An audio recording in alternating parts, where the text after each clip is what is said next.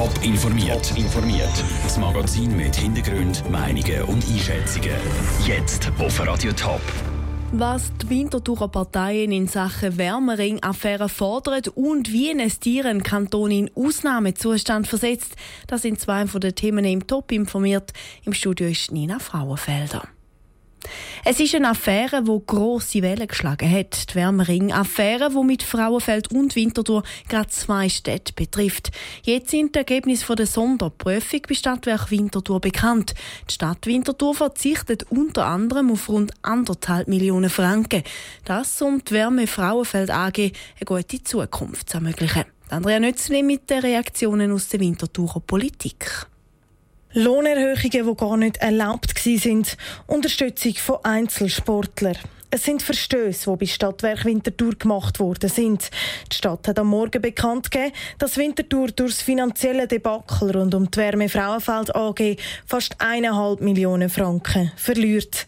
Der Winterthurer SVP-Parteipräsident Simon Büchi fordert, dass die Verantwortlichen bestraft werden. Zum einen ist sicher gut, dass man die Untersuchung jetzt durchgeführt hat. Wir haben jetzt erstmal schwarz auf weiß, dass da Geld verloren gegangen ist. Bisher hat es immer geheißen, es sei kein Geld verloren gegangen gegangen. Leute, die den Schaden angerichtet haben, die kommen alle quasi ohne Probleme, ohne Schaden davor. Der Einzige, der den Schaden trägt, ist der Steuerzahler. Das ist schon sehr stoßend. Damit solche Vorfälle in Zukunft verhindert werden können, sind Massnahmen vorgestellt worden. So soll zum Beispiel die Beteiligungspolitik überarbeitet werden.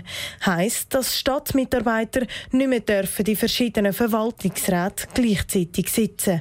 Für den Zenodeller Gemeinderat EDU-CVP die richtige Lösung. Das ist ja etwas, was wir von der Fraktion her schon gefordert haben, schon länger gefordert haben.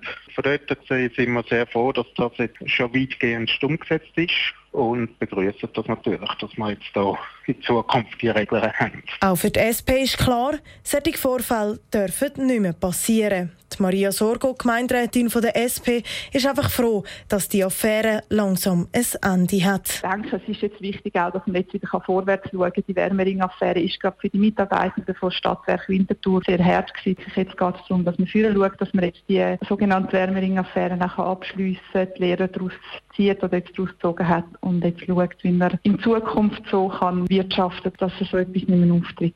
Wegen der Wärmering-Affäre ist der ehemalige grüne Winterthurer Stadtrat Matthias Gfeller schon Ende Januar zurücktreten. Er soll die Zahlungen von mehreren Millionen Franken verheimlicht haben. Der Beitrag von Andrea Nötzli. Das Winterthur wird das Parlament über den anderthalb Millionen Franken Verzicht entscheiden. Der Begriff Glückskette kennt fast jeder. Oder zumindest jeden über 30. Bei jungen Leuten ist der Begriff nicht mehr so bekannt. Das soll sich jetzt aber ändern. Der Beitrag von Raphael Wallimann. Der Tsunami in Mittelasien, das Erdbeben in Nepal oder die Hungersnot in Afrika. Die Glückskette leistet auf der ganzen Welt humanitäre Hilfe und das seit über 70 Jahren. Die Stiftung hat einen guten Ruf. Trotzdem sei es in der heutigen Zeit nicht mehr so einfach wie früher, Spender zu finden, sagt Ladina Heimgartner, Präsidentin der Glückskette. Die Marke Glückskette ist ja jetzt in den früheren Generationen noch sehr stark verankert. Gewesen. Meine Eltern Glückskette kennt, ich, meine Generation, so 35-, 40-Jährige kennen Glückskette auch, aber was ist nachher? Also das ist dann schon etwas, da müssen wir dann schauen, dass die Marken auch bei den jüngeren Generationen irgendwie noch einen Wert hat. Darum müssen Wege gefunden werden, den Begriff auch in den Köpfen der jungen Leute zu verankern. Erste Versuche hat es auch schon gegeben. Und zwar bei der Sammelaktion für die Hungersnot zu Afrika, erklärt Ladine Heimgartner. Da haben wir eine Fotoaktion gemacht, also wir können Fotos aufladen auf Facebook oder auf Instagram. Und pro Foto haben Firmen 5 Franken gespendet. Und so sind innerhalb von 24 Stunden 72'000 Fotos zusammengekommen. Das sind wahrscheinlich tendenziell eher jüngere Leute, die da mitgemacht haben. Solche Aktionen mit Social Media zeigen, dass auch junge Leute erreicht werden können und würden darum künftig noch vermehrt Projekte angewendet werden. Gleichzeitig weist Ladine Heimgartner aber auch noch darauf hin, dass es alte Methoden wie das Glückskette-Telefon auch noch in Zukunft wird geben. Der Beitrag von Raphael Wallimann. Auch bei der humanitären Hilfe gibt es Änderungen. Die Glückskette wird vermehrt langfristig Projekte im Ausland, aber auch in der Schweiz unterstützen.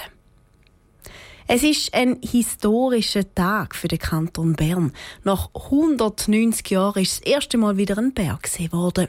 Das Wappentier vom Kanton ist über die Eritzer Gemeinsboden gelaufen.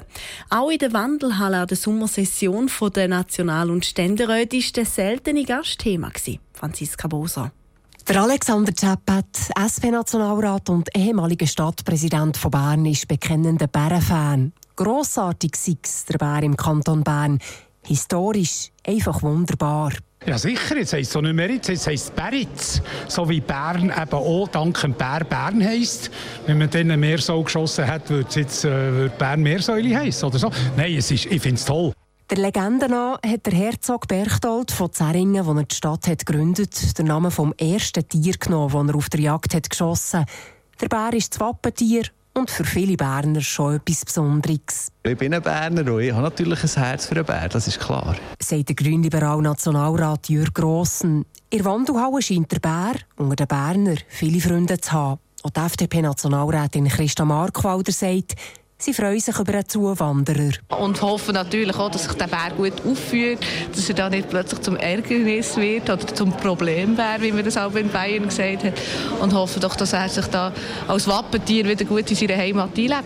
Je weiter rechts mehr Wandelhalle kommt, umso mehr rückt die Freude in den Hintergrund und die Bedenken werden laut. Bei der SVP will man zuerst gar nicht so richtig über den Bär reden.